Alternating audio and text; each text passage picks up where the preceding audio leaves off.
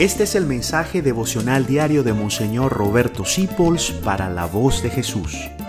Queremos que la sangre de Cristo no se derrame en vano.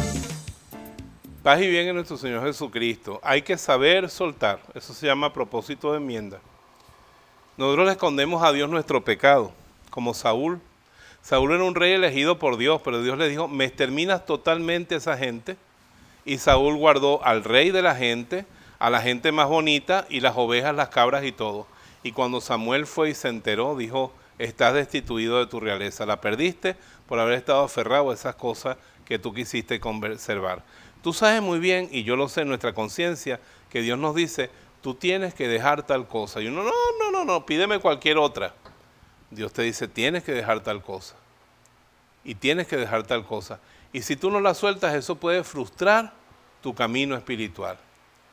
Yo le pido al Señor siempre, Señor, ponme teflón en las manos para soltar aquello que tú no quieres en mi vida. Y te digo una cosa, la vida nuestra es larga y Dios insiste, insiste, insiste, porque somos nosotros los que tenemos que soltar esas cosas que nos estorban en el camino de Dios. Tu conciencia te lo dice, eso que no está bien. Escucha tu conciencia, pídele fuerzas a Dios como decía San Agustín, que tuvo que dejar mujeres, fama, dinero, una falsa religión donde él era una estrella. San Agustín dejó muchísimo, pero él le tenía esta frase a Dios, esta oración, que yo quiero rezar contigo hoy. Señor, da lo que mandas y pide lo que quieras. Señor, dame fuerza para dejar lo que tú quieres que yo deje, deje, dame la fuerza primero y tú me pides y yo lo hago. Que la fuerza del Señor te capacite a ti, me capacite a mí, para dejar todo lo que le desagrada a Dios y llegar a ser personas como el Señor quiere que seamos.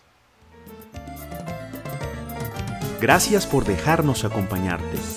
Descubre más acerca de la voz de Jesús visitando www.lavozdejesús.org.be.